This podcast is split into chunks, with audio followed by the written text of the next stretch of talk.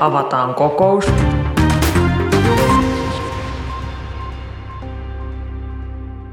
Hei ja tervetuloa vielä kerran eläkekomitean pariin. Minä olen Tuija Siltamäki ja toimin tämän kokouksen puheenjohtajana. Vallitsevien kokoontumisrajoitusten takia eläkekomitea kokoontuu tänään viime jakson tapaan etänä. Otetaan aluksi nimen huuto ja katsotaan, onko kaikilla mikrofonit ja kamerat päällä. Onko paikalla ETKn suunnitteluosaston päällikkö Ismo Risku? Paikalla. Entäpä talousasiantuntija Martin Paasi? Paikalla. Ja yrittäjäsijoittaja Merja Mähkä? Tarkkana kuin porkkana. Hyvä. Ruvetaan siinä tapauksessa sitten pikkuhiljaa aloittelemaan. Tänään eläkekomiteassa keskustellaan työeläkevakuutuksista ja sijoittamisesta. Lehdet kertovat, että Suomessa eletään sijoitusbuumia. Mimmit sijoittavat, äidit sijoittavat, kaikki säästävät ja sijoittavat 10 000 euroa vuodessa ja kertovat, miten se onnistuu. Tänään yritämme päästä konsensukseen siitä, kumpi on parempi tapa turvata työelämän jälkeinen tulevaisuus, työeläkevakuutus vai sijoittaminen. Esityslistan kohta yksi. Siirrytään siis esityslistan kohtaan yksi ja avataan keskustelu siitä, kumpi kannattaa, työeläkevakuuttaminen vai sijoittaminen. Otetaan ne nyt lämmittelyksi pieni kierros. Jos minä nyt antaisin teille tuhat euroa puhtana käteen, eikä mitään tällaisia työeläkelakeja olisi keksitty, niin pistäisittekö te rahat työeläkevakuutukseen vai lähtisittekö markkinoille? Jos Merja vaikka aloittaisi? No mä pistäisin molempiin. Mun mielestä tätä ei niinku tarvi ollenkaan jakaa sillä tavalla, että vain sinne vakuutuksen puolelle ja vain sinne sijoitusten puolelle. Että mä toimisin niin, että mä ää, laittaisin ää, ihan tunnollisesti ja kiltisti sen verran, mitä sinne eläkevakuutuksen puolelle kuuluu laittaa, niin sinne ja sitten loput sijoittaisin parhaaksi katsomallani tavalla. Että sinne lähtisit vähän hajauttamaan näitä Kyllä. riskejä. Entäs Martin? No, mä olin sanomassa samaa kuin Merja, mutta tota, jotta tässä nyt syntyy jonkunnäköinen niin eroavaisuus näihin muihin kannanottoihin, niin, niin sanotaan nyt sitten näin, että mä sijoittaisin ne rahat itse. Aivan omin päin. Entä Ismo? Jaa, tämä tuli nyt vähän äkkiä, koska mä oon koko elämäni ollut kuitenkin palkan saaja ja sitten tuota kysymystä ei ole tullut ikinä tarvittanut pohtia. Sanotaan näin, että sitä on keskustellut, monet yrittäjät on niin kuin muut, sitten kysynyt sitä asiaa ja, ja, ja ehkä siinä on ton tapaisia asioita, mitä Merja, Merja toi esiin, että sitten ruvetaan miettimään, että okei, tässä voi tulla se työkyvyttömyys ja näin päin pois, niin, niin itse asiassa ei ole niin hirveän helppo juttu, juttu, että jos on ihan täys vapaus, varmaan silloin yrittäjänäkin katsoisi sitten sitä ideaa, että miten tässä oli ajatuksena toimia. Merja haluaa kommentoida mä, mä haluaisin kehua Martinia siitä, että otti tämän, tämän kannan tähän, että lähtee vaan ihan, jotta saadaan parempaa sisältöä, että, että, mm, että lähtee vaan niin kuin, kyllä, lähtee vaan niin kuin, ö, sijoittamaan. Ja siis Martinhan on taitava sijoittaja ja, ja, ja silloinhan se voi olla niin kuin oikeastikin niin kuin vallan niin kuin järkevää, kun oikeasti tietää, mitä tekee niiden sijoitustensa kanssa, niin äh, voi hyvin olla, että on, on, onkin niin kuin järkevintä edetä niin, että lähtee sen kanssa itse sijoittamaan. Mä en ole välttämättä niin kauhean taitava sijoittaja. Äh, mä tota, kyllä esiinnyn paljon julkisuudessa sijoittajana, mutta, mutta en koe itseäni niin taitavaksi, että katsoisin, että on järkevää mun lähteä ottamaan sitä koko eläketulevaisuutta omaan haltuuni. Minä taas hädin tuskin ymmärrän ASP-tilini toimintaa, mutta puhutaan seuraavaksi vähän tästä nykyisestä systeemistä ja sen hyvistä ja huonoista puolista. Tässä nykyisessä järjestelmässä on epäilemättä kaikista markkinamyönteisimpien mielestä paljonkin pielessä, mutta onhan siinä vakuutetun ihmisen kannalta paljon hyvää. Koska tämä vakuutus tosiaan suojaa yllättävissä elämäntilanteissa ja jos se esimerkiksi sattuu jäämään työkyvyttömäksi, niin eläkkeeseen lasketaan ymmärtääkseni lisäkertymä, jonka olisi siis saanut, jos olisi jatkanut työelämässä vanhuuseläkkeeseen asti. Ja mikä parasta, sitä maksetaan elämän loppuun asti. Mitä etuja te haluaisitte näistä nostaa tärkeimmiksi? No, e, e, ensinnäkin niin, niin siis periaatteessa näin, että tämä meidän eläkejärjestelmähän on niin kuin, vakuutustensa osalta niin kuin ihan hyvä ja siis kattava ja se on niin kuin hieno kokonaisuus. Ehkä kuitenkin vähän sillä tavalla, että, että tällaisen niin kuin, ä, talousviisastelijan roolissa kun ollaan, niin, niin tota, jäänyt sellainen vaikutelma, että, että tota, tässä on niin hyvä Audi alla, mutta tota, se maksaa sen Rolls-Roycein edestä. Et se on kuitenkin ehkä sitten hyvin kallis järjestelmä ja, ja tota, tähän perustuen, niin, niin, tota noin, niin nyt sitten niin se kanta tässä keskustelussa on just se, että, että hoitaisi nämä vakuutukset itse, vaikkakaan en ole läheskään yhtä hyvä ja taitava sijoittaja kuin Merja Mähkä. Kyllä olet suloista, suloista samanmielisyyttä täällä koko, kokouksessa. Siellä Ismolla näyttäisi olevan käsi pystyssä. Joo, kiitos. Valitettavasti nyt jatketaan jos saman, samanmielisenä, mutta koitetaan päästä jossain kohtaa riitoihinkin. Kyllä tästä tota, vielä hirveä sota saada aivan. Mutta mut joo, ky, ky se, siis, eihän sitä käy kiistäminen, mitä Martin sanoi, että kallis tämä järjestelmä on. Ehkä toi mittakaaava tämä Audin ja Rolls-Roycein osalta nyt ei ole ehkä ihan sitä luokkaa, mutta, mutta, mutta kallis se on. No mistä se kalleus tulee, niin ne on tietysti sitten semmoiset asiat kuin meidän väestörakenne, ja sitten nykyinen korkotaso käytännössä, eli mitä me voidaan odottaa sitten sijoituksilta saatavaksi tuottoa ja sitten ehkä talouskasvun nä- nä- näkemykset, ja ne ei ole ikään kuin valitettavasti järjestelmää korjaamalla poistettavissa. Mä olisin kysynyt, että oliko sun alkuperäinen kysymys se, että, että mitä hyviä puolia tässä, mitä me valittaisi näistä? Mm, joo, kyllä hyvistä puolista aloitettiin, mutta kun tässä on nyt näin sujuvasti päästy jo tähän niin kuin kalleuskysymyksiin, niin voidaan edetä siitä ihan luontevasti systeemi haukkumiseen. No niin. Ja minusta tässä nyt esimerkiksi yksi ongelma se, että jos se, kuten kunnon suomalainen, niin sattuisi kuolemaan heti eläkkeelle päästyä, niin niitä, ymmärtääkseni niitä rahoja, no ei tietenkään saa itse, jos on menehtynyt, mutta niitä ei saa myöskään, myöskään perilliset, vaan ne sitten – palautuu jonnekin muualle. Tämä on mun mielestä aina ollut vähän hassu argumentti tämä, että mä en sit saa niitä rahoja itse, koska jos ajattelee niin lyhytjänteisesti, että, tai jos, jos niin olettaa, että mä kuolen silloin niin kuin kuusi kasina, ehkä sinä seitsemänkymppisenä, mä en tiedä kuinka, kuinka kauhean korkea se, nyt. se eläkeikä niin kuin tulevaisuudessa on, mutta mulla on 68 ja kolme kuukautta mun mielestä, niin, tota, niin sitten toisaalta voisi niin kuin vähän niin kuin ajatella, että olisi niin kuin kaikkein järkevintä olisi mennä ostamaan heroiinia ja käyttää sitä paljon, koska siitä kuulemma tulee hyvät hmm. sävärit, että se on kuitenkin aika epätodennäköistä, että se kuolo korjaisi siinä kohtaa vielä, että siinä mielessä musta se on niin kuin todennäköisempää ja todennäköisyyksien varassa tässä nyt kannattaa edetä, että elät sinne 90-95 vuoteen saakka, jolloin niistä ei nyt niin valtavista eläkevirroista pääsee kuitenkin jossain määrin sitten nauttimaan. Kyllä tota, mennään näihin työeläkeyhtiöihin ja sijoittamiseen. Kyllä yksi, mistä tätä nyky systeemiä kritisoidaan on se, että työeläkeyhtiöiden sijoitustuotot on aika pieniä, mutta se johtuu myös laista, jonka mukaan näitä rahoja pitää sijoittaa siteraan tuottavasti ja turvaavasti. Eli ei saa pelata niin kuin ihan mitä tahansa uhkapeliä meidän eläkerahoilla, mikä nyt tuntuu, on jotenkin ihan rauhoittava ajatus, mutta mutta tietysti tota, isommalla riskinotolla voisi isompia tuottoja saada, mutta onko näissä työeläkkeissä teidän mielestänne sijoitusmielessä jotain hyvää? Martin.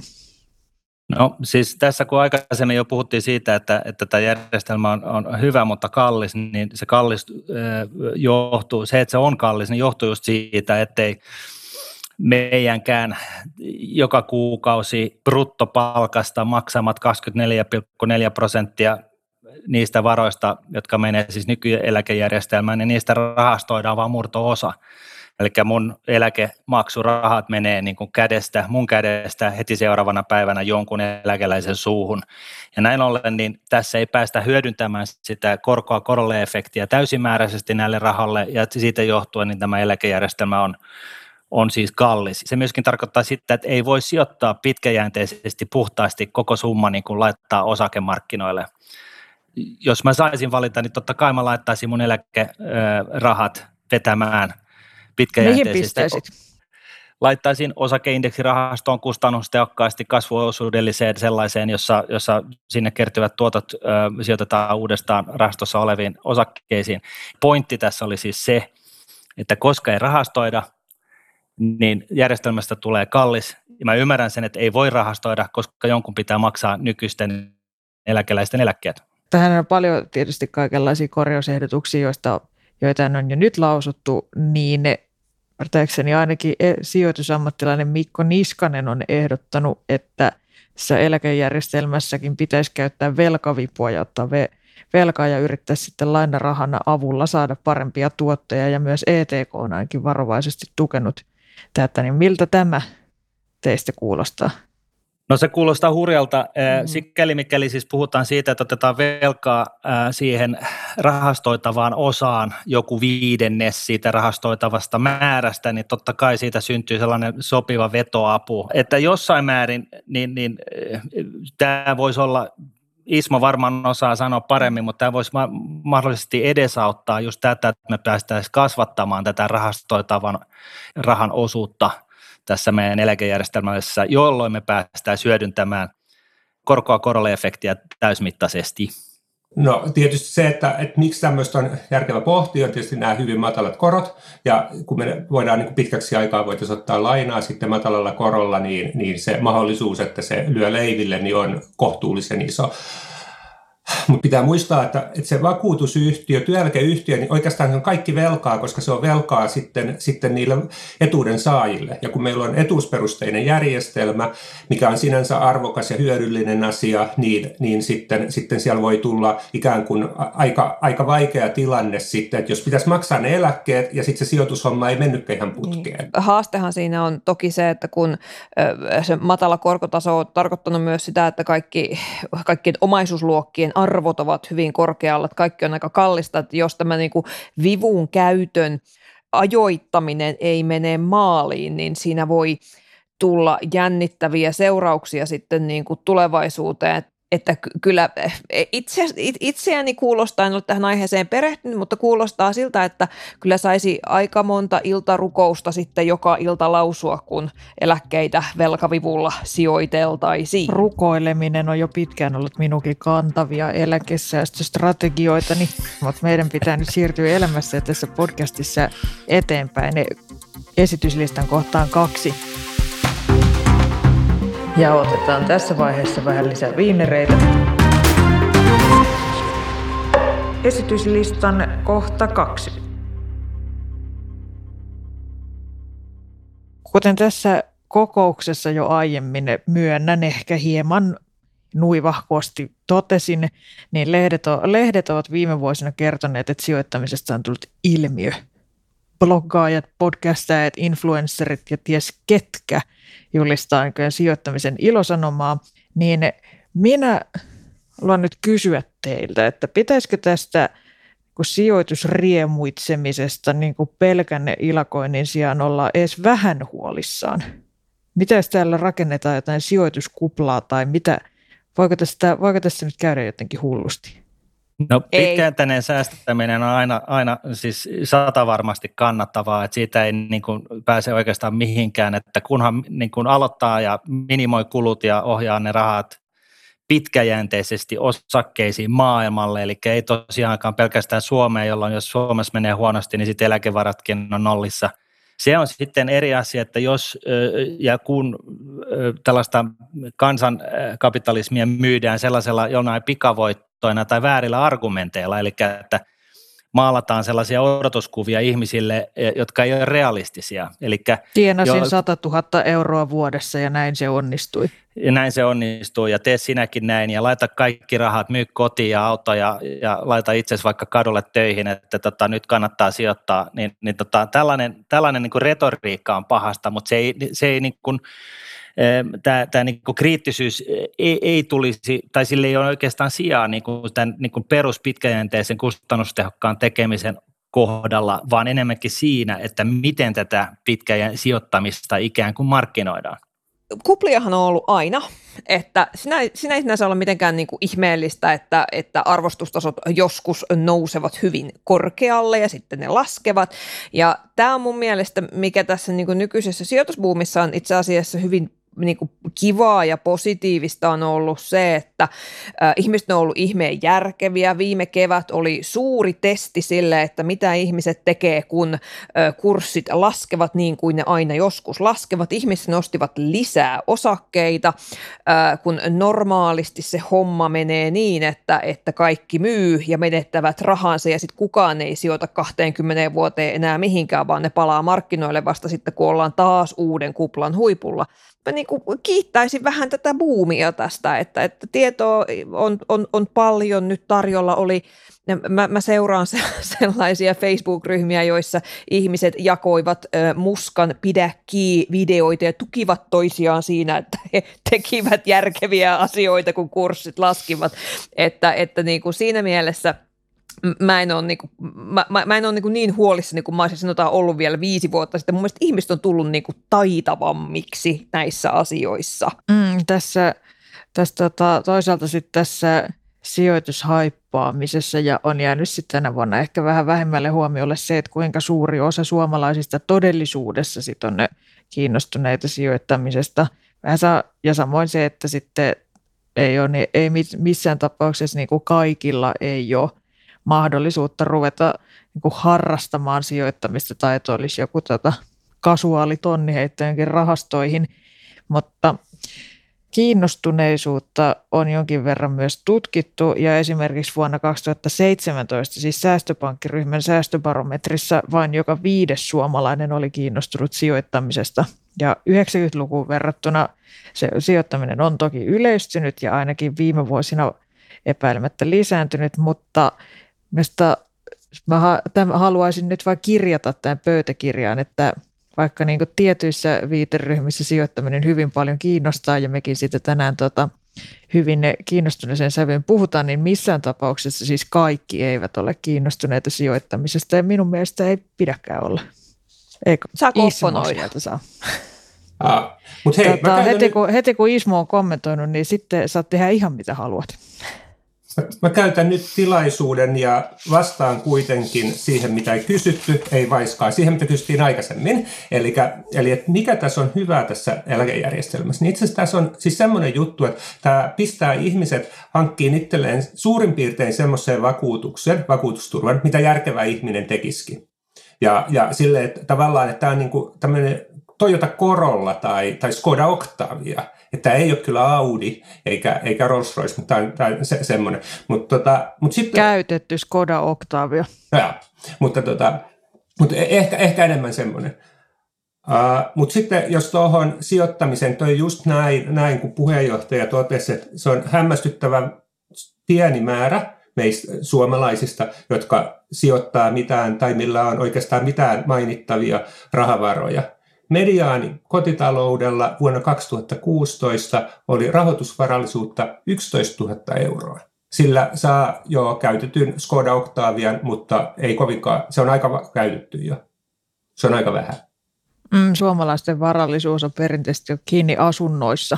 Näin on. Mutta mä, Merja, mitä halusit opponoida? Varoitan sen verran, että minä, minä olen tämän kokouksen host ja voin laittaa ihmisiä tarvittaessa myös mutelle, jos lähtee käsistä tämä touhu.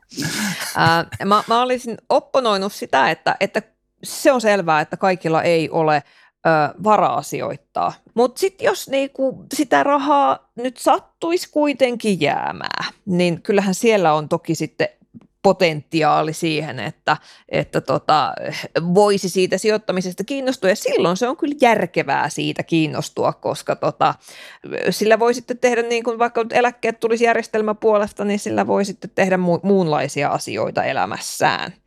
Tähän tällaisena kommenttina, niin sijoittaminen on oikeasti mun mielestä todella tylsää ja tota, maailmasta löytyy paljon asioita, jotka on paljon mielenkiintoisempia kuin sijoittaminen. Ja varsinkin tällainen tehokas sijoittaminen, joka on sellaista pitkäjänteistä tekemistä, jossa ei hirveästi seuraa edes markkinoita ja näin, koska jos et seuraa markkinoita, niin se voi myöskin häiritse se, että ne kurssit välillä tuplantuu tai sitten välillä puolintuu, että et se niin kuin kuuluu ikään kuin asiaan. Ja, ja mä sanoisin näin, että suurimmalla osalla siis on mahdollista ää, säästää jotain. Ja nyt varsinkin viime vuosina niin, niin pitkäjänteisestä säästämistä on tehty ja vaurastumisesta on tehty demokraattisempaa. Se ei ole koskaan ollut näin demokraattista kuin nyt. Kun jollain 15 eurolla niin, niin, niin tota, voit aloittaa pitkäjänteisen säästämään 15 euroa kuukaudessa. Ja tota, mä, Miksei sellaista ole voinut aikaisemmin tehdä?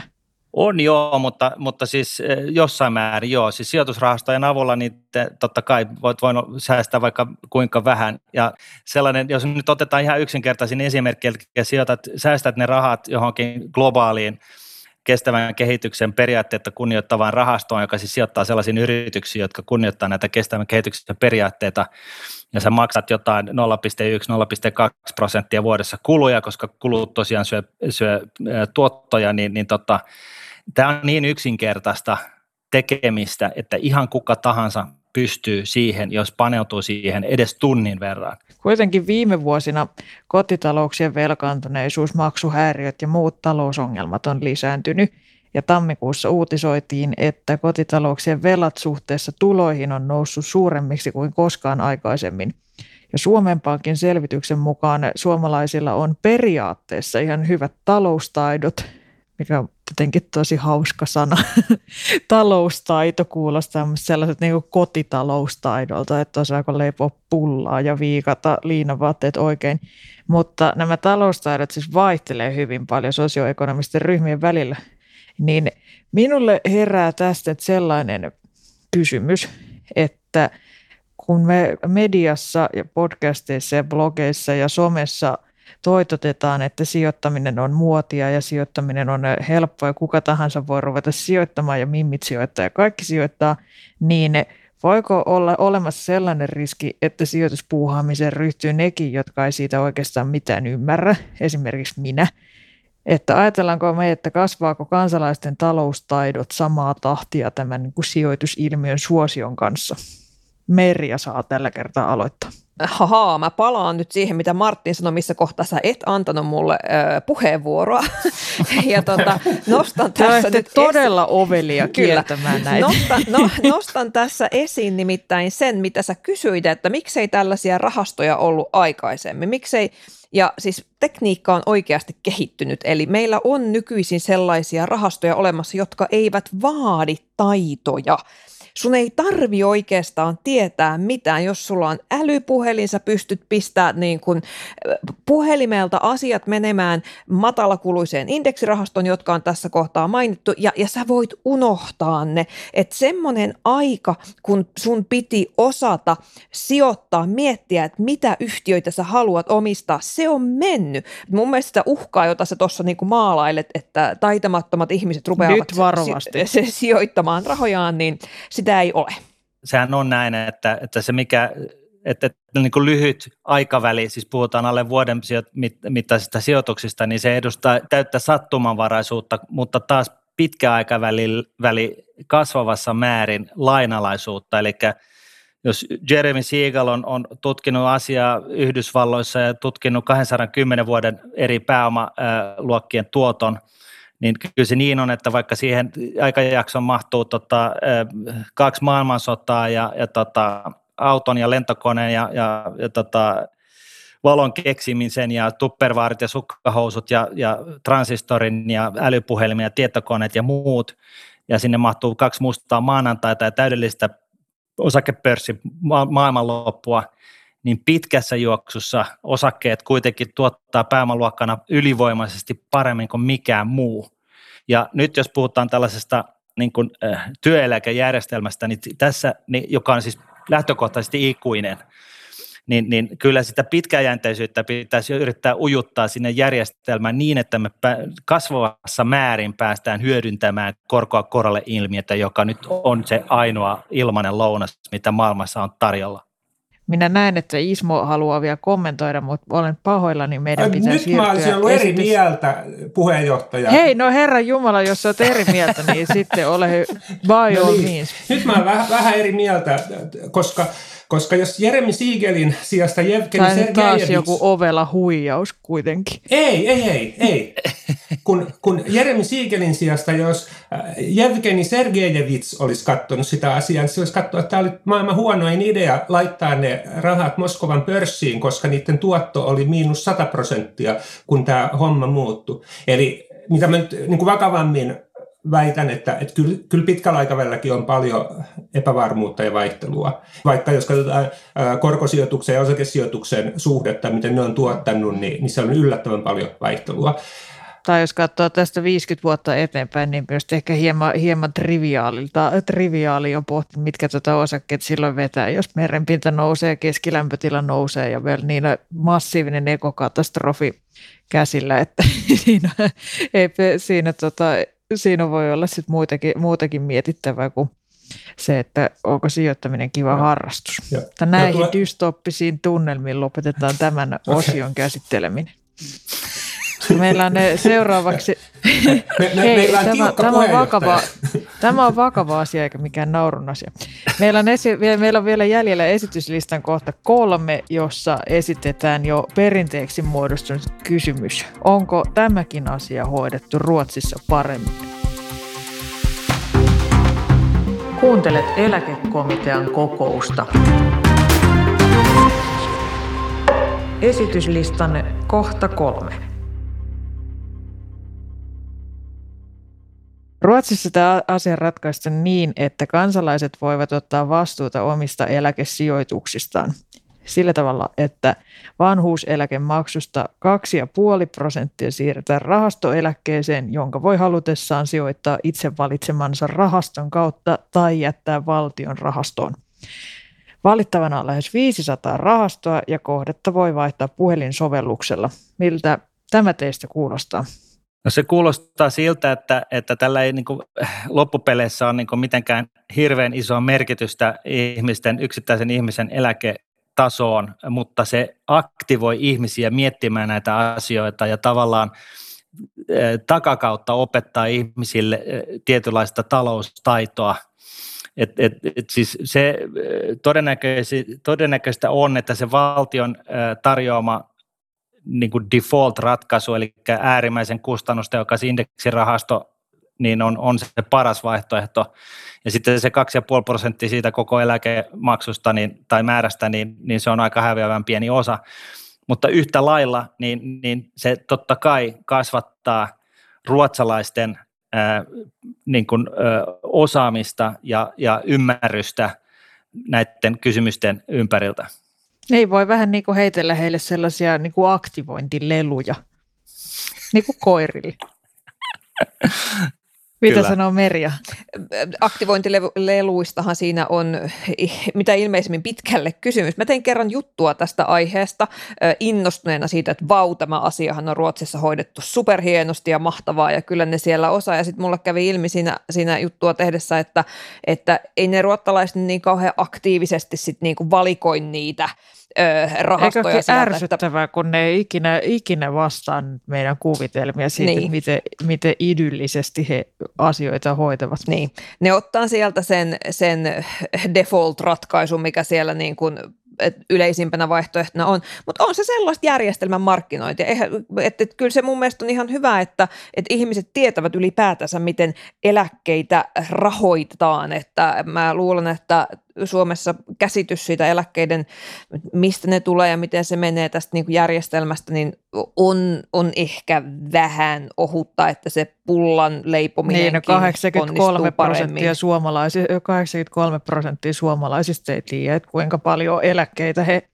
maksaa, että 17 prosentilla on niin kuin mm. jonkinlainen käsitys siitä, että miten tämä systeemi toimii.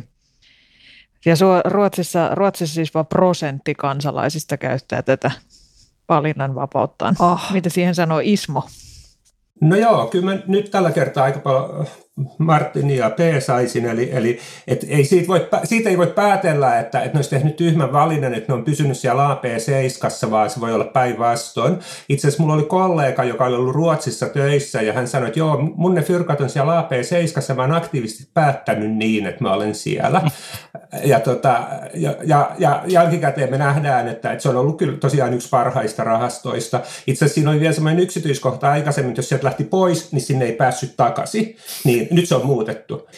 Uh, no, tai, ku, tai kuulostaa kyllä jo niin kuin lähestulkoon vittuilulta. Joo, mutta semmoinen se oli. Se, oli, se, se on muutettu. Nyt, nyt sinne pääsee takaisin. Voiko sen AP7, mitä se AP7 sitten on syönyt? Voiko sen kopioida Suomeen tai voitaisiko me ruveta sijoittaa sinne? No erittäin hyvä idea, että tota, ohjataan me, meidän eläkejärjestelmästä rahaa sinne AP7, niin kaikki hyötyy. Niin, se on kuitenkin onnistunut sijoituksessa paremmin kuin Ruotsissa yksityiset keskimäärin, että mennään, lähdetään, samoille, lähdetään samoille apajille. Ismo, ole hyvä. Niin joo, ei toi mielenkiintoinen asia ja sattumaisin on vähän leikitellyt, en ehkä tuolla ajatuksella, että, että meidän, niin kuin meidän työeläkejärjestelmästä työ, niin kuin niitä fyrkkaa laittaisi, mutta että miksei Ruotsissa sitten voisi olla esimerkiksi niin, että kansalaiset voi laittaa sinne enemmän kuin sen 2,5 prosenttia. Siis niillähän ei ole sellaista. Ja sitten tietysti sama juttu, niin kuin, että, että okei, miksei meillä Suomessa voisi olla sitten jotain tämmöisiä, mutta mä en tiedä, tykkäisikö kaikki markkinoilla toimivat tahot siitä, että siellä olisi joku tämmöinen yleisradio, jo hei. Eikö niin? Onko tässä vaiheessa vielä lisää puheenvuoroja? Muut esille tulevat asiat. Me siirrymme nyt tällä erää viimeistä kertaa siis äänestyksiin. Olen poiminut keskustelusta kolme väitettä, joita te voitte ilmoittaa joko kannattavanne tai vastustavanne. Oletteko valmiita? Kyllä. Väite yksi. Sijoittamalla saisi turvallisemman vanhuuden kuin eläkemaksuilla. E, e, e, en sanoisi, että, että tota, turvallisemman. Se on musta väärä, väärä niin Ehkä jännittävämmän. valinta. Ainakin jännittävämmän saa, että voi saada sanotaanko ö, luksuksemman vanhuuden tai sitten voi joutua rappukäytävään. Miten, se, miten sanoo Martin, luksusta vai rappukäytävää luvassa? Jos sen voi, siihen voi lisätä parit vakuutukset, eli just tämä vastaava perhe- ja työkyvyttömyysvakuutus, niin, niin mahdollisesti, mutta lähtökohtaisesti niin en usko, että se on turvallisempi. Entä Ismo? No joo, joo en, en, en usko, että on, on turvallisempi. Ly- lyhyesti Toki, toki jos voi valita molempia, niin sitten sulla on vyö ja henkseli. Se on tietysti totta. Mm, se on klassikko luukki. No, väite kaksi. Jokaisen suomalaisen tulisi sijoittaa säästöjään, jos sellaisia on. No kyllä. Piste. Entä Martin? Kyllä, piste. En, en, en, en sanoisi noin vasta. Jokaisen tulisi harkita sitä vaihtoehtoa. Onko toi sellainen semikyllä? No jos pidetään kyllä tai ei, niin sitten, sitten mä niin kuin ei koska, koska se, se on loukkaus ihmisen vapautta vastaan. Aivan. Entä väite kolme? Suomessa eläkejärjestelmä holhoaa ihmisiä, kun taas Ruotsissa vapaus kukoistaa. Merja saa taas aloittaa. Mä, mä, mä aion nyt olla tässä kohtaa sitä mieltä, että et, ei nyt kuitenkaan ehkä. Ei ehkä. Joo. Entäs Martin? No varmasti ei. Varma ei. Ismo. Joo, joo ei. Semmoinen kainuulainen lauseen aloitus. Kyllä se ei. Eli kahdesta asiasta saatiin sentään konsensus muodostettua. Ei he holhoa ihmisten eläkejärjestelmä Suomessa, eikä kukoista vapaus Ruotsissa.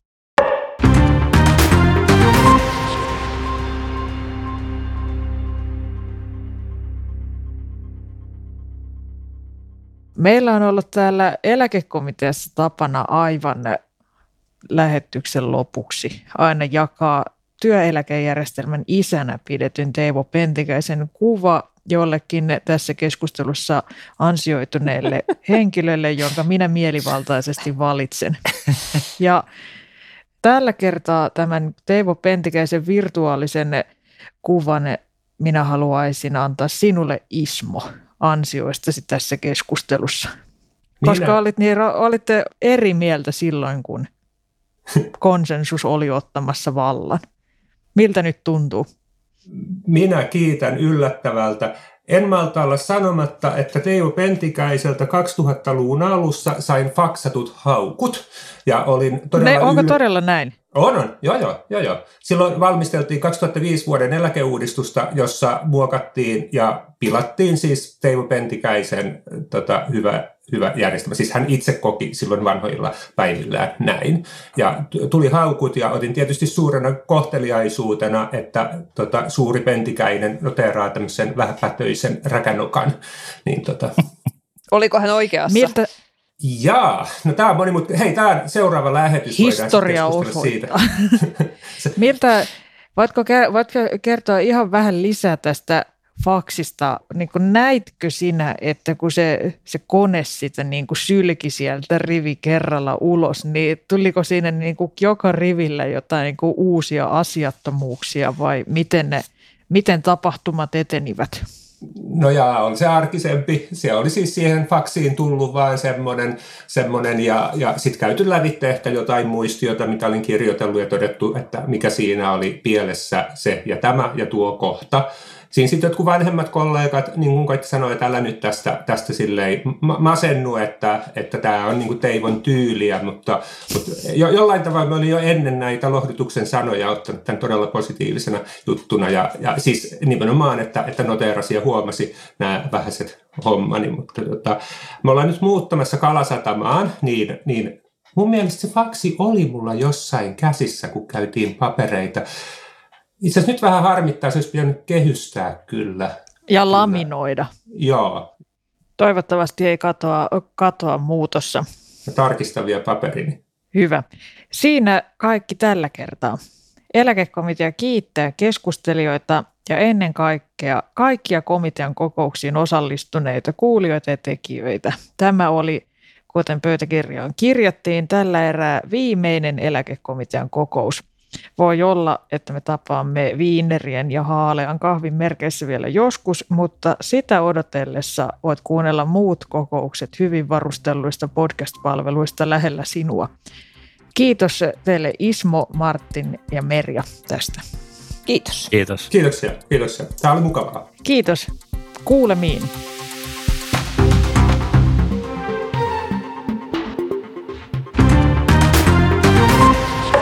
Saisinko vielä viinerin, kiitos.